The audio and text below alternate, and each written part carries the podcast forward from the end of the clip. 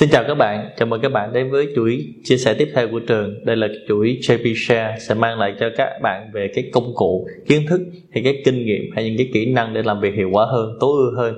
Thì một trong những câu hỏi mà trường rất hay gặp trong cái đợt à, đại dịch lần này đó chính là làm sao chúng ta tổ chức một cái cuộc họp hiệu quả và đặc biệt là cuộc họp hiệu quả thời covid thì hôm nay trường xin phép chia sẻ với các bạn những cái cách thức chúng ta tổ chức cuộc họp hiệu quả thì hôm nay vấn đề chúng ta hay gặp á, là khi mà thời covid này thì chúng ta hay lăn tăng là họp à, offline hay là online hiệu quả, thì chia sẻ các bạn là online hay offline cách nào cũng hiệu quả hết và chúng ta hay bị ràng buộc là không phải là do cái công cụ, mà chúng ta bị ràng buộc trong cái mindset, trong cái tư duy của chúng ta là họp offline nó mới hiệu quả.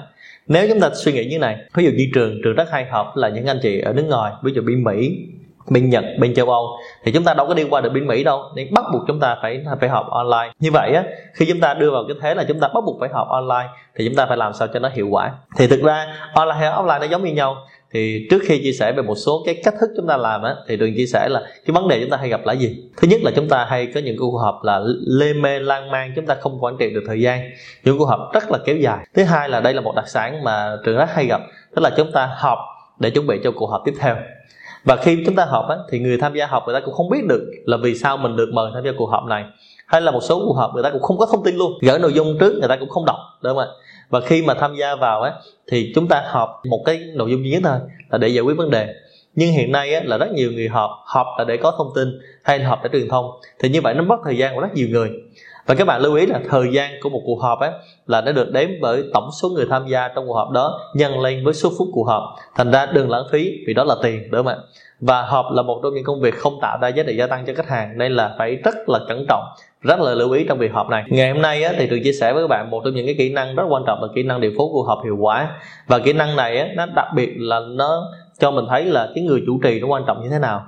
Và đặc biệt là người chủ trì này phải có một cái bộ kỹ năng, bộ kinh nghiệm và cái cách thức chúng ta điều phối nó thực sự là hiệu quả. Làm sao để cho một cuộc họp nó diễn ra được suôn sẻ? Thì cách thức mình làm thì thực ra đối quan điểm của trường rất đơn giản thôi. Mình sẽ đi theo cái cách là why, what và how. Được không ạ? Thì đầu tiên về why, tức là chúng ta phải trả lời câu hỏi là tại sao chúng ta cần phải học thì khi mà chúng ta trả lời câu hỏi tại sao cần phải học á, thì đôi khi chúng ta hỏi xong chúng ta thấy à như vậy cũng chả không phải học đúng không ạ? Người việt chúng ta hay bị một cái vấn đề là chúng ta hay hỏi how trước khi hỏi why. Nhưng mà hãy là em bé, chúng ta thấy các em bé rất hay hỏi là tại sao thì chúng ta phải đặt câu hỏi tại sao trước.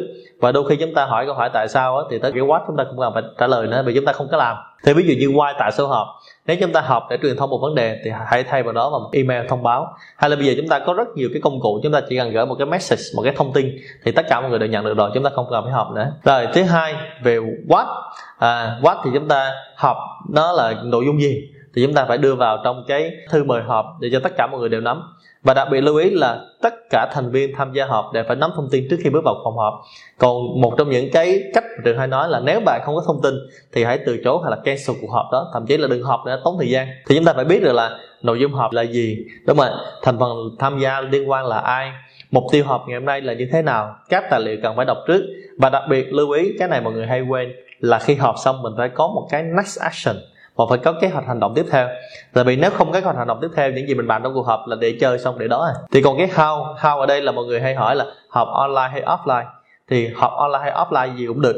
Nhưng lưu ý, nếu mình học online thì chúng ta sẽ biết là chúng ta học qua công cụ nào. Và nhớ test trước công cụ đó trước khi học và đặc biệt là có nếu mà yêu cầu người việc khác, download công cụ này về, hướng dẫn cho họ trước. Và chúng ta phải test trước khi học chứ không tới khúc đó chúng ta mới vào, cho rất là loay hoay. Thứ hai, học offline thì phải chuẩn bị phòng họp rất là sẵn sàng và khi mọi người bước vào là nó ở tình trạng ready to use sẵn sàng để học rồi.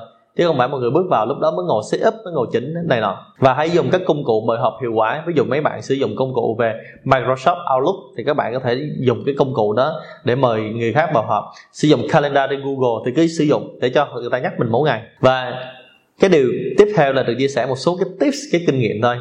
Thế là đầu tiên là cuộc họp để giải quyết vấn đề nên á, là nếu những ai nói lan man những ai nói không tập trung vào vấn đề của mình thì mình phải cắt họ đi thì cái nguyên tắc này trường hay dùng cái từ là tập trung vào cái bãi đậu xe của mình. Tức là mình biết mục tiêu của mình trong cuộc họp đó là gì và những cái nói lan man đề nghị là mình stop. Và sau đó, xong nếu anh chị là muốn trao đổi tiếp thì mình sẽ mời các chị để trao đổi tiếp theo bên ngoài cuộc họp để khỏi mất thời gian của mọi người. Tại vì mọi người hay có thói quen là trong cuộc họp mình nói lê thê, mình bàn rất nhiều câu chuyện. Thứ hai á, là nếu mà trong cái cuộc họp mình có rất nhiều người mà nôm na mình hay gọi là người cướp diễn đàn á, thì mình phải cắt cơn. Ví dụ có ông sếp ông nói từ đầu đến cuối, mình sẽ phép cắt cơn luôn tại vì mình đang là cái buổi uh, họp của mình bút và mình là người điều phối cuộc họp đó. Còn nếu mà tất cả những thông tin ở nãy rồi trường nói ở trên mà các bạn thấy không đáp ứng được thì lời khuyên đó chân thành là mình stop là mình đừng có họp đúng không ạ? Tại vì có những người trường hay nói vui là vào công ty mình trở thành meeting manager luôn. Tức là mình đi họp sáng trưa chiều tối lúc nào cũng đi họp ấy. Và thấy mình bận rộn và dẫn tới cái việc là các bạn đi họp cả ngày, các bạn không có thời gian làm việc. Các bạn phải về buổi tối, các bạn làm việc thêm, nó sẽ ảnh hưởng tới cái cuộc sống gia đình. Và lúc đó các bạn sẽ không cân bằng giữa cuộc sống và công việc. Và một trong những cái cách thức đánh giá người quản lý hiệu quả hay không là hãy coi người ta bút một cuộc họp liếc một cuộc họp như thế nào và nếu một người lead cuộc họp hiệu quả thì người đó có khả năng trở thành nhà quản lý, nhà lãnh đạo thành công trong tổ chức của bạn. Thì đến đây là những cái phần chia sẻ của trường về cách thức chúng ta tổ chức một cuộc họp hiệu quả. Thì hy vọng qua phần chia sẻ này các bạn sẽ tổ chức được cuộc họp hiệu quả hơn. Chúc các bạn có cái công cụ ứng dụng trong cái mùa dịch này hiệu quả. Và chúng ta gặp khách hàng, gặp đồng đội chúng ta, gặp đồng nghiệp chúng ta mỗi ngày hiệu quả hơn. Cảm ơn các bạn và hẹn gặp lại các bạn. Xin chào.